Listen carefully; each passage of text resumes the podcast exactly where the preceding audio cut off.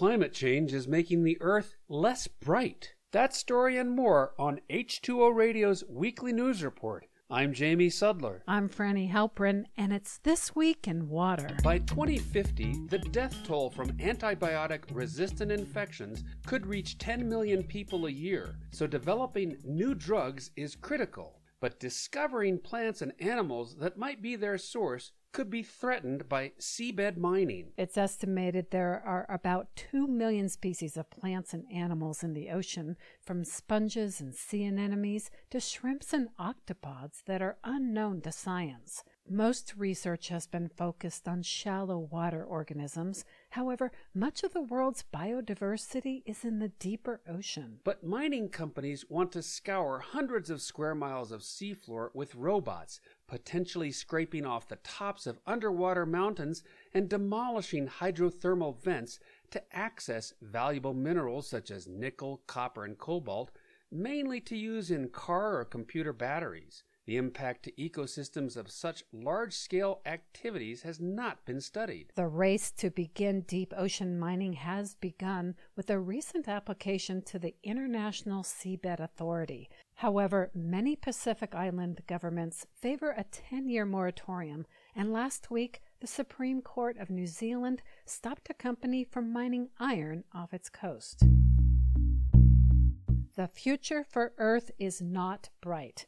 That's not metaphor. According to a new study, our planet is getting dimmer due to climate change. New research has shown that Earth is now reflecting approximately half a watt less light per square meter compared to two decades ago, with most of the decrease occurring in the past three years. Using data gathered at the Big Bear Solar Observatory in Southern California, the scientists measured Earth shine, the light that Earth illuminates on the surface of the moon, and found that there's been a significant drop in our planet's reflectivity or albedo. Earth's albedo is partly determined by clouds.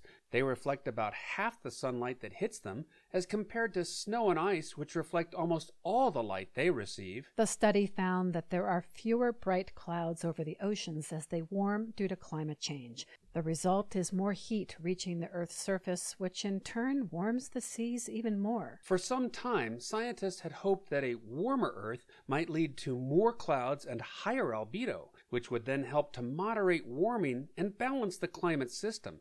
But the recent findings show the opposite is happening. October 1st was International Coffee Day, but a lot of the buzz was about the rising cost of beans, which have nearly doubled in the past 12 months. Brazil, the world's leading producer of beans, suffered severe drought early in the season, which reduced the number of coffee cherries. Then in July, frosts wiped out one third of the crop and could cause more damage to the plants. Right now, it's projected to be the lowest Arabica harvest in 12 years. The frost and drought are linked to climate change. Coffee plants have also been hit by a leaf rust that has thrived in hotter temperatures in Latin America. Leaves get coated with iron colored spores that impede photosynthesis. Global warming is shifting weather patterns, making it impossible to grow other popular crops like chocolate, bananas, avocados, and grapes in regions where they've traditionally been farmed. And finally, in 2009, a PhD student was studying microbes in the hot springs of Yellowstone National Park when he discovered a remarkable fungus not known before.